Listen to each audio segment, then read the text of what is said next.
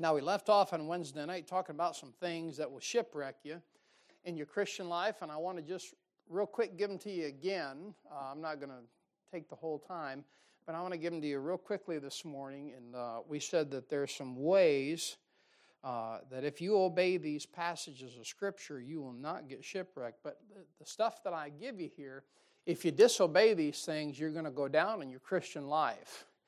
And uh, that's just the witness of Scripture. So you want to be careful in your Christian life and look at uh, 1 Timothy chapter 1 and look at verse 19. 1 Timothy chapter 1 verse 19. But before we do, let's pray. Uh, Father, I need your help this morning. I'm awful thankful, Lord, for my salvation. Thankful, Lord, for the precious blood. And Father, we plead that precious blood this morning. Father, without uh, the filling of the Holy Spirit, nothing's going to be possible, Lord, with these uh, earthly eyes. Father, this is a supernatural book. And Father, I humbly approach it, Lord, and I confess that I'm wicked and ignorant. Lord, unless you open my eyes, Lord, I'll never be able to behold wondrous things on thy law. So, Father, I pray that you'd help, Lord, uh, give me the uh, ability, Lord, through the power of the Holy Spirit to give the sense of the Scripture. And, Father, I pray that you get all the honor and all the glory for anything done here in the church house this morning. And, Father, we sure love you. We long for heaven. We long for our heavenly home. Would you come get us out of this old world, Lord? And, and uh, not only that, but Father, I pray that you make heaven more sweeter every single day until you come back. In Jesus' name we pray. Amen. All right, First Timothy chapter 1, uh, Paul says, verse 19, holding faith and a good conscience, which some having put away concerning faith have made shipwreck. So, Paul's saying, look, you got to be careful. You don't put these things away, and the things that they get put away is faith and a good conscience. Uh, you put faith away, and you put your conscience away. And uh, some, what happens is you end up shipwrecking your Christian life. Now, that doesn't talk about losing your salvation. Let's talk about losing your testimony. That's what it is. That's, that's, that's the illustration, the shipwreck, all right? Now, listen, if you're on uh, the ship, old ship of Zion, the ship ain't going down, but the Lord's going to put you up on a shelf, is what He'll do. If you put the faith away and if you put your conscience away. And of course, your conscience is only made alive by that book. It's the only living thing possible. And why many times Christians' conscience get seared and defiled, not the message this morning, as they put all those things from this world in their eyes instead of putting the only thing living into those eye holes. right? Bible says the body, uh, I'm sorry, the light of the body is the eye. And he talks to the Gospels about having, uh, if the eye be dark and all that thing. You think about the darkness of this world right now. And if you're not careful, you'll be putting stuff into those eyeballs and eye holes and eye sockets there that don't help you a hill of beans in the Christian life. So you got to be careful. And that conscience is made alive through the scriptures. If you want to know what will take care of a, a, bad conscience, it's the scriptures. Uh, Paul, uh, David said repeatedly in Psalm 119, I love thy law, I love thy statutes, I love thy testimonies. It's my delight, it's my delight, it's my delight. And that thing will keep you from, uh, from a bad conscience. But here, I want to talk real quick about uh, things that'll help you from um, getting shipwrecked here. Look at Job chapter 6, real quick. We ended on this on Wednesday, but I want to I want to give them to you again. Some of you weren't here. Job chapter 6. Now, listen, I don't want anyone to get shipwrecked in the Christian life, but the fact is, some people are going to hit the, uh, some people are going to get shipwrecked. And uh, I don't glory when a Christian gets shipwrecked, it breaks my heart. And not only that, I've got to be on the same amount of vigilance and the same standby and the same guard, lest I'm shipwrecked as a preacher. Last thing I want to do is be in a pulpit and have no God on me. Amen? That's a bit. I'd, I'd rather be out here backside of Cold Creek over here pushing up chickweed than uh, be useless for the Lord. Than get in the pulpit without any God. I'm serious. The, my, my, one of my biggest fears in life is not whether or not I succeed. You look at me, you won't see success. My biggest fear is uh, to not have any unction on me in the pulpit, and God can't use me. Uh, Job chapter 6. All right, here's a good message here by the Holy Spirit of God. He says, Teach me, verse 24, and I'll hold my tongue and cause me to understand where I have erred. And he's, uh, what Job's saying is, God, show me where I'm wrong. God, show me where I'm wrong. So here it is, Job chapter 6, verse 24. Uh, show me where I'm wrong.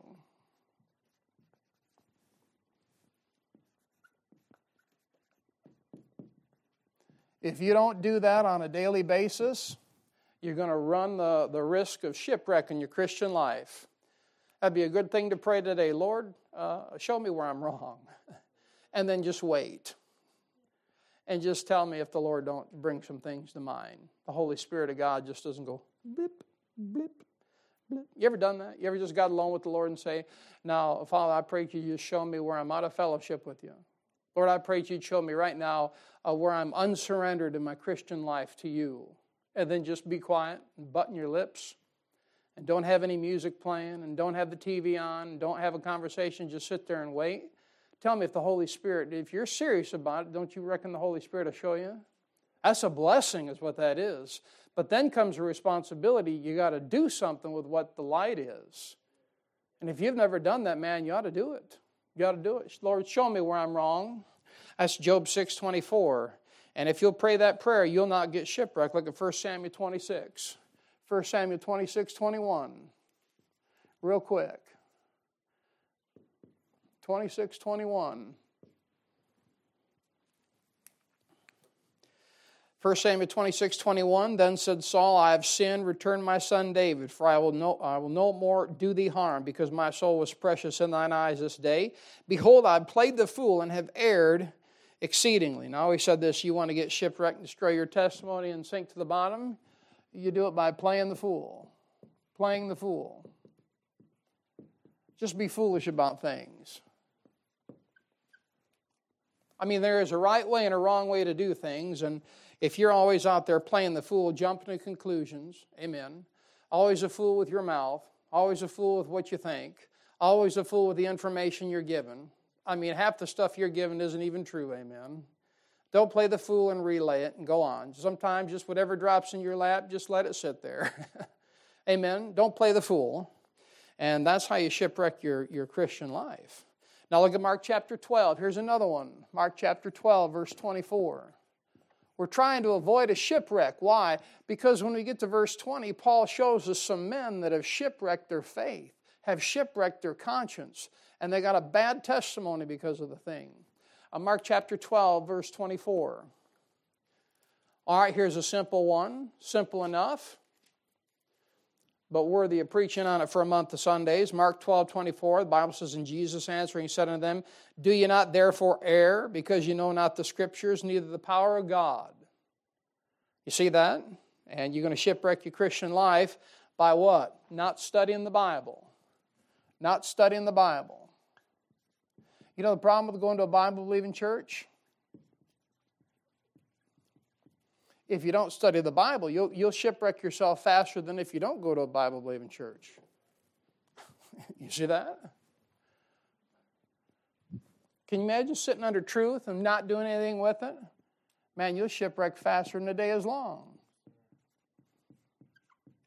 I know why people leave this church.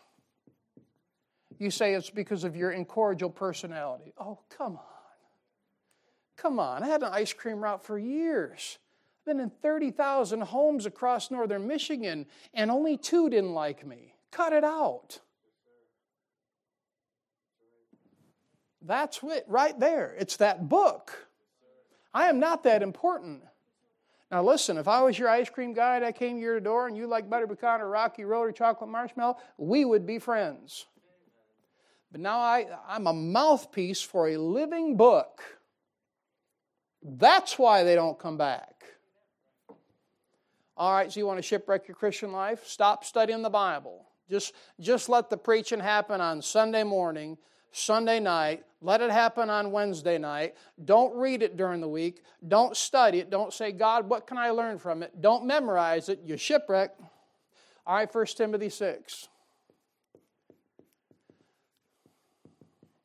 I went to the college back in the 90s. I went and got me an education. Got me a little piece of paper. I lost it as soon as I got it. I found it cleaning. Every time I clean my room, I find it. You ever do that? Oh, I forgot I had that. You know, a little thing there, it's laminated, it's got the fancy little school seal on it, you know, and it's got, you know, you paid for it, right? I'm like, oh, I do have one of those. Praise the Lord. and anyways, I was, uh, it gets discouraging sometimes. You look at some of your uh, friends that went to college. I went to a quote unquote, one of the schools I went to was a quote unquote uh, bastion of orthodoxy, Christian school. What does that mean? I mean, nothing. And I'm looking at all my buddies coming out of there that were called to the ministry. You know what they're doing? They're in the church of what's happening now. They got the praise and worship band up there. You know, they got everyone up there that thinks they can sing, and, and she's got a little jam tambourine here, and she's and she can't sing, you know, more than you can throw water out the window, you know what I mean? And he's up there and he's, you know, what is that? What is that? Shipwreck. Then you get some fella up there and he's, uh, he's got a pair of stylish jeans on. He's got this little uh, collared shirt. Don't even tuck it in, man. It must be old fashioned. If you don't tuck your shirt I don't care. But if you're a preacher, man, you ought to look like a preacher. Gets up there and got this little pulpit, you know, this little, I don't know what it is. Looks like something you put a cup of coffee on. You know. And he's all kind of timid like that, looking at his notes and looking at the people walking. What is he doing? He's trying to think of things to say, man. What is that? I don't know. That's what your Christian colleges are producing. A bunch of effeminate wimps. Having a good time this morning, aren't we? I'm fired up, man. I'm sick and tired of seeing it. You know, you, you, get, you get yourself, a, well, preacher, you know, if you want to grow a ministry, you know what you do? I know exactly what you do. You take two of these classrooms back here, you're, you listening? We're not going to vote on it either. If you want to grow your ministry, you take two of these classrooms in this gymnasium, you kick out a wall, and you spend $10,000 on it. And you put couches and little love seats in there, and you get the little lighting down low, and you paint it warm colors. And then you get some preppy, cool little youth fruit cake in there, and you get them all laying around on couch. You see what I mean? What happened? Shipwreck. They threw it out. What? The book. You throw the book out, you throw your music standards out, you throw everything else out. And now what are you doing? You're doing just what the world's doing. You're getting together in a nightclub appearance. It looks like a nightclub, looks like a little bar, and the only thing you don't have in there is alcohol because you got the little worldly music going. You see what I mean? Good morning. 1 Timothy 6.10. This stuff makes me mad. You can tell me your grandparents and your parents that if they were saved, that that's what they had in mind when getting together with the Lord was all about? Man, this, this world's going to hell in a rocket ship. And you know what? The Christians are leading the charge. 1 uh, Timothy 6.10. Bible says, For the love of money is the root of all Baptist. I mean, evil. Just kidding. You know, Presbyterians, maybe. Which, while some have coveted after, they have erred from the faith and pierced themselves through with many sorrows. Now, you look back in your Christian life and you want to talk about a number of sorrows. Can't you trace it back to that thing right there? Money. Now, it doesn't say money, it's the love of money. All right, you want to shipwreck your Christian life? Well, then go ahead and, uh, you know, get all tangled up with love and money. Here's another one. Look at 1 Timothy 6:20. I better write this on the board. Love of money. You know, as a Bible believing Christian, I had an ice cream route. You know, I caught myself doing time after time after time uh, on a nine, uh, it would be nine o'clock at night, running them back roads in Bay County and Arenac County and Crawford County and uh, Oscoda County. And it'd be, uh, uh, I'd be, I'd be, uh, I'd have a pretty good day going on. I mean, a pretty good day. You know, I found myself doing taking that truck and pointing it back to that person that wasn't home, and taking that truck and stepping on the gas and then back roads. You say, what are you confessing for? I'm just being transparent with you. There's something about that dollar bill that hooks its claws into every man and woman alive. And I'm telling you, if you're having a good day with money and you have the opportunity to get more, you better watch it. Solomon told you that money, that thing makes like wings and it flies away. You want to know what I'll fly away is? And that's your money. One preacher said, You know what's around the corner from uh, financial security? One fellow said, What? He said, Poverty. that's right around the corner from it, ain't it? Some of you know firsthand. Lost two, three fortunes, right? Two, three families out the window. Why? Love of money. You say, so about that ice cream? Yeah, I tell you what, I have a good day going on, and I'd sit there and all of a sudden I'd find myself chasing it. Why? Something about it talks to you. Well, you know, if I get one, if I get one more sale, I could break my record. And then you get that, then you get that sale, and that was a really good one. Man, if I get one more, man, that would be wow. And next thing you know, it's 11 o'clock at night. 1 Timothy 6.20 Bible says, O Timothy, keep that which is committed to thy trust, avoid profane and vain babblings and oppositions of science, falsely so called, which some professing have erred concerning the faith. Grace be with you, amen. All right, now you know another thing, going to shipwreck you as a Christian if you're not careful, be your education. Be your education. Now listen, I am for you getting an education. But you better get that education, better thank God for it. You better still believe the Bible when you're done with it because that's what education is designed to do. Education is designed to talk you out of believing the Bible so you can get your degree and come out and be a Bible believer. You know, let me tell you what, that's a blessing. Because all education is designed to do is disprove Genesis 1, 2, and 3. And if you can get rid of 1, 2, and 3, you can get rid of sin. And more education you get, the more acceptance of sin you're expected to do. The higher up you go, the more elitism you go, and the less sin sounds so bad. You'll get to thinking you know more than God. Hebrews 3:10. Got to move, got to go. I don't want to get stuck in a rut this morning, but I'm burning the carbon out of the pipes. Hebrews chapter 3 verse 10. Bible says, Wherefore I was grieved with that generation and said, They do always err in their heart, and they have not known my ways. All right, if you don't want to shipwreck your Christian life, you know what you got to do every single day?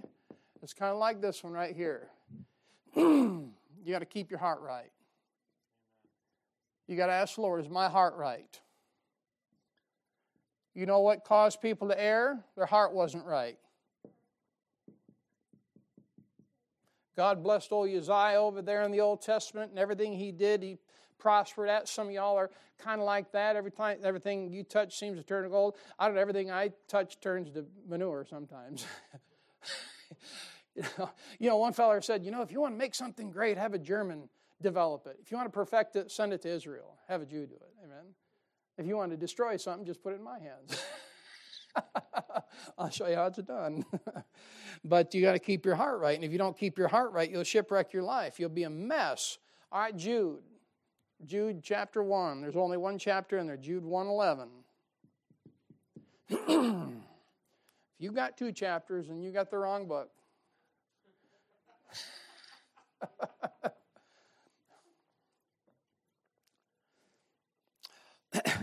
now look at Jude, uh, verse 11. Woe unto them, for they have gone in the way of Cain. There's the first one. You know what that is? You're going to shipwreck your Christian life. The first thing you're going to do here is uh, you're going to be unrepentant unrepentant. Unrepentant. All right? Now that's why your hyper dispensationalist is uh, he's off in the ditch because he doesn't believe he has to repent once he gets saved. He gets that thing all messed up, and that has to do with your fellowship with Jesus Christ. And that's why hyper dispensationalism is the most dangerous thing to a, to a Bible believing Baptist because I'm a dispensationalist, but I'm a moderate dispensationalist. I don't think you take the book and you take a thing and you just divide it up so thinly you got like uh, you know pepperoni on a pizza, man. But that's uh, be unrepentant. You're going to shipwreck your Christian life. Don't repent. When you get out of sorts with the Lord, don't repent. When you get out of sorts with your wife, don't repent. When you get out of sorts with your kids, act like they should just understand because you're mom or your dad. You're an idiot. Amen. Be unrepentant. Unrepentant. There we go. Second one, found there in verse 11. You're going to shipwreck your Christian life. Not only is there unrepentance, But look at this. It says, uh, Woe unto them, for they've gone in the way of Cain. There's your unrepentance, and ran greedily after the heir of Balaam for reward. you got rebellion towards authority. Look at verse 12. Rebellion towards authority.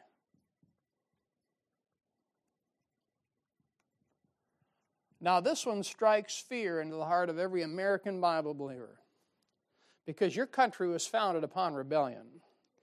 All right, Balaam for reward and perished in the gainsaying of Korah. We said this Wednesday, but you know what happened with Korah, Dathan, and Abiram? They tried to go against Moses. And you'll err if you do those things. You'll shipwreck your Christian life. Back to 1 Timothy. I want to put them on the board and give them to you one more time. They bear repeating. And if you're called to preach, that will preach. And I know I'm running through them quick, and that's fine. But if you're called to preach, you ought to write that down. You ought to preach it and do a lot better job than I did. 1 Timothy chapter 1, verse 19. The Bible says, holding faith and a good conscience, which some having put away. You see that? They put it away. Concerning faith have made shipwreck. Verse 20, of whom is Hymenaeus and Alexander, whom I've delivered unto Satan that they may learn not to blaspheme. That's a strange verse, ain't it? You see how he words that thing? Now, it's not like Paul's got some strange wizardry power and he goes, oh, ooga booga, I'm turning you over the devil. that just means he leaves them alone. See what I mean? You know how you turn something over the devil? Leave it alone. You know how you let your house go to pot? Quit doing anything with it. There's something about living in a house that just kind of keeps it somewhat together. I know you're always fixing something and painting something, right? And, and once you start, it's like you can never stop. But you go ahead and stop doing anything in your house, that thing will fall apart in five years. Every time we come through, you see Grandma Long's house over here. Man, that thing, I'm surprised that thing ain't fell down. You know, it's just, just so old and rickety. You know, and I, I know uh, Brother Gordy comes over every now and then and does this and that to it, but Man, that thing's been there 100 plus years. Yeah, exactly, right? I remember going out there as a kid and just down, down here and the right here, it's really what, quarter mile? Not even that. And we go out there, I was in kindergarten, we went out there to the sawmill. They had a sawmill, they were making pallets. Here's Grandma Long. She's old, she was old as dirt then. She's out there swinging a hammer, whap, one swat. She's making pallets, I mean, just boom, bam, Bam! I'm like, good grief. And here she was, kind, sweet old lady making little loaves of bread for me, and I was a kindergartner right down here in the classroom here. Yeah, you know why we loved her? We didn't dare mess around with her. and we were more afraid of her than I was my dad. but you know, you, you, you, take that house there, and uh, you know, it's there, nobody lived there. I mean, it's just falling apart. You look at it, go, my, there's vines kind of growing all there. Just let it go. Just let it go. All right. A strange verse. Paul turns uh, these two fellows, Hymenaeus and Alexander, or Hyme, however you say that, Hymenaeus, Hymenaeus, however, whatever. I have to listen to Scourby later, see how Scourby says that word. That they may learn not to blaspheme. Now, if you think about it, over there was at 1 Corinthians chapter 5. You got that one uh, pervert there. He's laying around with his father's wife, right? Uh, and, and that's what they did there. They turned that fellow over to the devil. Turn there, 1 Corinthians chapter 5. They threw that fellow out of the church. You know what Solomon says over there uh, in Proverbs? Uh, how does he say? I'll mess the thing up for sure now. He says this He says, uh, Cast out the scorner and contention shall cease. Remember that verse? Cast out the scorner. You say, what does that mean? Well, sometimes you just got to kick the sucker out. I'm sorry, church, individual. sorry about the, you know, you know Americanism there. You, got to throw them out. Why? You got a pervert in your church. Aren't you glad there's been a couple perverts come through here? We threw them out. So did you feel bad? Eh, at first. And then after lunch, I was really okay with it. Why? Got kids in here? You got kids? You got grandkids? You got wives and families? Don't need no pervert in the church house, amen. I want God to bless it. I don't want God throwing me out because I wouldn't throw a pervert out. All right, 1 Corinthians 5. Here's the thing, they threw him out of the church because if you don't kick that fellow out of the church, the Bible says right in the same passage, a little leaven, leaven at the whole lump. All right, 1 Corinthians chapter 5, look at verse 5. There it is. 5 5. Death. That's the number of death.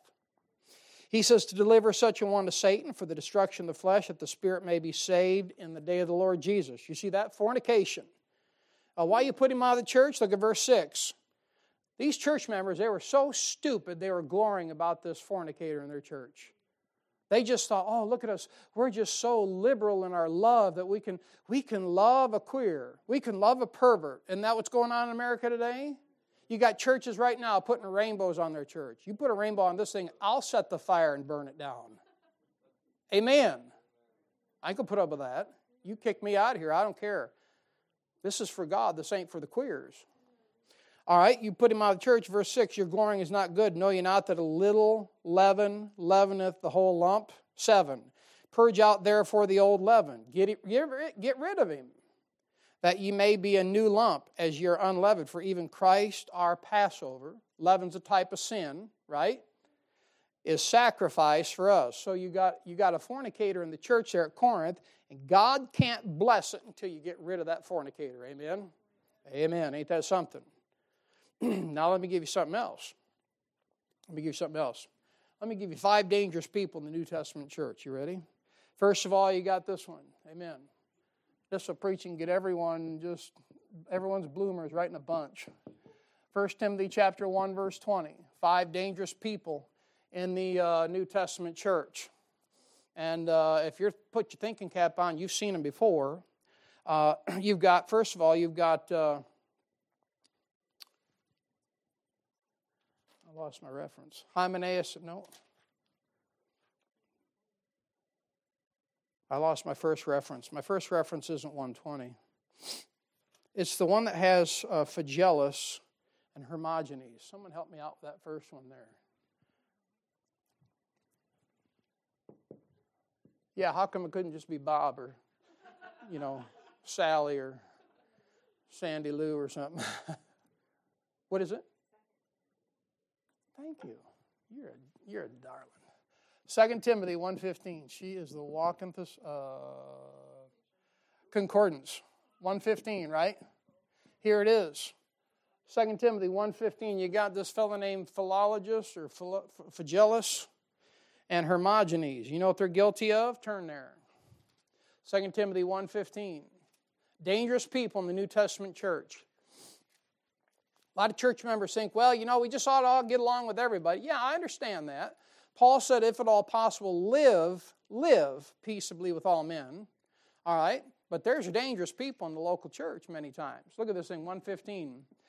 he said, This thou knowest, that all they which are in Asia be turned away from me, of which are Phygellus and Hermogenes. Now, if a pastor said that in 2023, uh, you know what you'd say? Oh, preacher, get over it, man know what you say? Well, thank you, brother. You're all right. Amen. But you know what these, uh, this, these two uh, fellows are guilty of? Defection and disloyalty. Defection. Defection and disloyalty. You see that?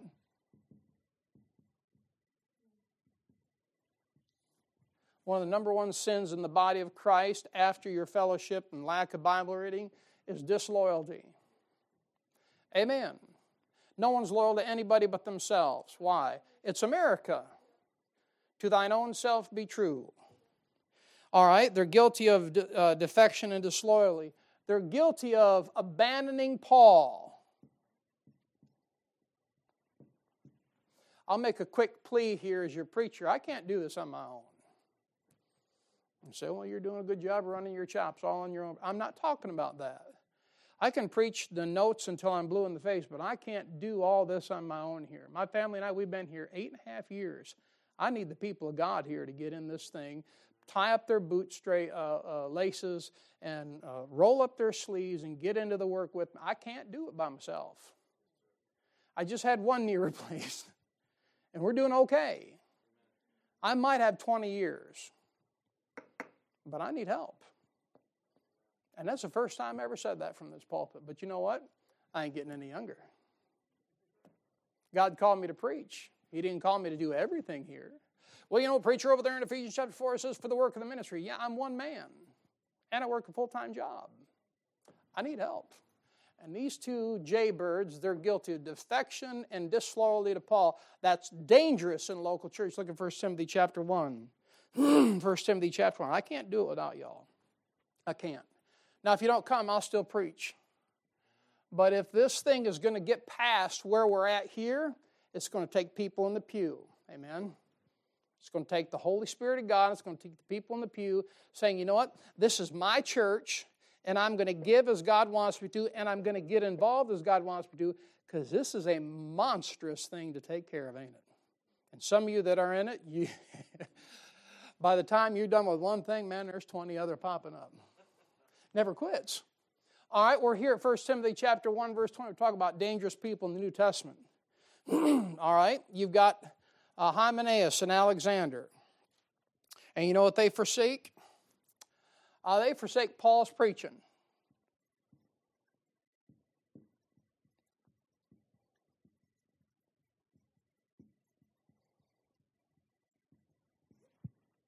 You see that? Right in the text. Don't like your preaching, preacher. Okay. Hey, brother, tell me something.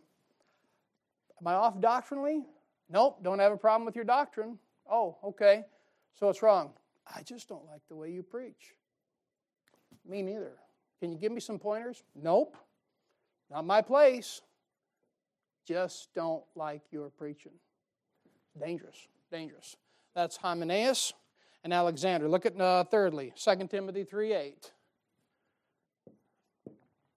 Preachers are like ice cream cones to Christians. There's so many flavors now, if they don't like one, they can just go get another. Right?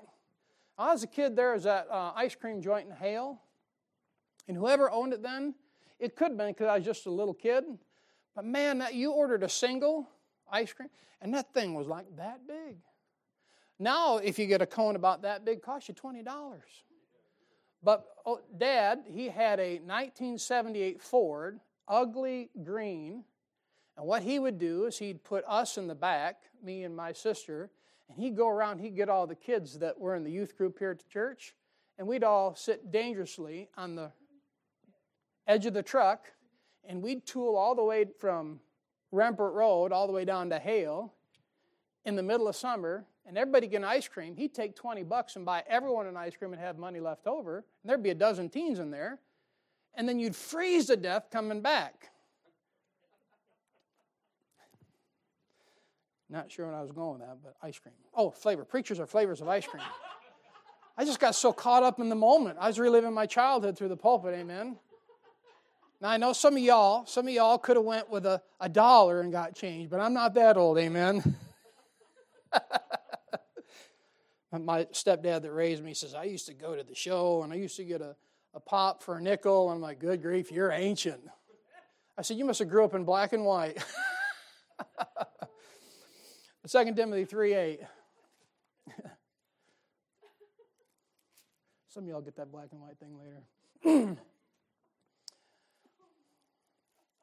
I was a kid, I, I, I had it made when I, parents got me this little black and white thing was older than the day is long, little TV. I thought I was, had two channels, channel 5 and channel 12, if you move the antenna. All right, now look at 2 Timothy 3 8. now, as Jannes and Jambres withstood Moses, so do these also resist the truth. Men of corrupt minds reprobate concerning the truth. All right? So here you have uh, Jannes and Jambres, 2 Timothy 3 8, and they're guilty of deception. They're guilty of deception. They're trying to counterfeit Paul's ministry. Trying to counterfeit Paul's ministry. They're dangerous. We've had people come in here before and they, uh, you know, they said, well, the Lord called them to come here and then they uh, they left here, and then they wanted to call everybody and see if they were out of fellowship with the preacher. Why? Well, guilty of deception. Deception. It's dangerous. Greece drive me just up a wall. They don't get offended if you're in the scanner, but they call the old people. And man, uh, nothing make my blood boil any worse than some uh, person trying to call the older, maybe now physically weaker people and see if there's a problem between them and the preacher. You want to make me fight, which I'm not supposed to do. You want to make me fight? Do that and tell me about it. I'll meet you up back and then 1 John 1 9 all the way to the house. Amen. All right, look at 2 Timothy 4.10. 2, 2 Timothy 4.10. 2 Timothy 4.10. Going to get in trouble. I believe this if you're going to have a rooster, you ought to have a banny one. Amen. If you're going to have a rooster, you ought to have one that crows. You're going to have a rooster, you ought to have one that chases the weasel out of the hen house. We had this uh, farm on Rampart Road. Well, you're all going to 2 Timothy chapter 4. I told this before. His name was Louis. He had a, we had a rooster. And my sister, she painted her toenails. Her mama painted her toenails one time, and she wasn't thinking about it. And as kids, you just go into the chicken coop, you know, and all that chicken poop with bare feet. You can think of it. Why? Because you just, when you're done, you just walk through the creek, right? So my sister walks in there, and all of a sudden, Louis come after her, thought it was blood. And I'm like, oh, my sister, she's dancing. And that, no, I found out Louis after her toes. And I tell you what, Louis chased her out of the chicken coop, chased her around the house. And I think she even went in the house with chicken poop on her feet. But anyways, look at 2 Timothy 4.10. I think if you're going to have a rooster, uh, like a preacher, you ought to have one that's got a little bit of spur to him. Amen. 2 Timothy 4.10. Now you got Demas. He's dangerous. Demas is dangerous. Bible says, For Demas hath forsaken me, having loved this present world, and is departed unto Thessalonica, Crescens to Galatia, Titus unto Dalmatia. And what he's guilty of, he's just guilty of desertion. He just bailed on the work. People that bail on you on the work are dangerous. There's work to be done. Old hymn writer said, Work for the night is coming, right? We'll work till Jesus comes. We'll work till Jesus comes. We'll stay home and watch TV till Jesus comes, and we'll watch the Super Bowl later on, right? Desertion. What's that? It is. Oh, praise the Lord. All right, finally, number five. You know what? I generally don't even know who plays in the Super Bowl. I really don't. But this year, I do. Thanks, Brian. All right. Seem to be a lot of sports on TV lately in the last seven months or so. All right, uh, 2 Timothy 4, look at verse 14. 2 Timothy 4 14. All right, now look at this fellow here. He's dangerous. Alexander the coppersmith did me much evil. The Lord reward him according to his works. So now this fellow, he opposed the gospel and he opposed what he opposes what Paul is preaching. So here's just flat out opposition. For 2 Timothy 4:14. He just opposes what Paul preaches. We've had a couple of those over the years. I've, uh, you know, I appreciate it when you all invite people. Amen. And if you know people that will behave in a church house, invite them. Amen. But if you have any doubt that someone's going to act up, I wouldn't invite them. You say, well, how dare you? Use some common sense, man. Amen. Well, don't you believe in the power? I do believe in the power of prayer. I do believe in the power of shutting up, too. Amen. And a fellow ought to know when to shut up. We've had a couple people in here before. Someone invited them, and they were just they were being, you know, trying to work for Jesus, you know, and didn't have a lick of common sense. And someone getting here, and they, I sit through Sunday school, and they just stare me down and just wrinkle their lips the whole time. I'm like, good grief! Either that fellow's got heartburn, or he wants to fight. I got my shake, you know, I shake hands, go around shake hands. A fellow comes up to me, he goes, You know, you're really bold. I says, well, I'll take that as a compliment. I said, if you don't like it, you can leave. What did he do? He left. Why? He didn't like it.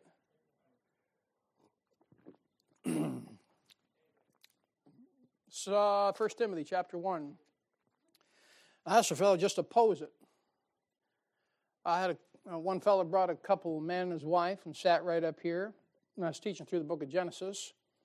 And I was doing stuff, and they're like, nope. And they were openly, I could hear it, they're openly opposing what I was preaching right in the front row. They didn't make it to the morning service either. And those people are dangerous. Uh, 1 Timothy chapter 1. I had one, I was uh, doing a four month uh, internship here before the Lord, uh, I heard that, For the Lord uh, had the people of this church vote us in 100%. And I'm preaching uh, verse by verse as I do through the book of First Thessalonians. Y'all sat through First Thessalonians. One of the, one of the best books there are, uh, spiritually speaking.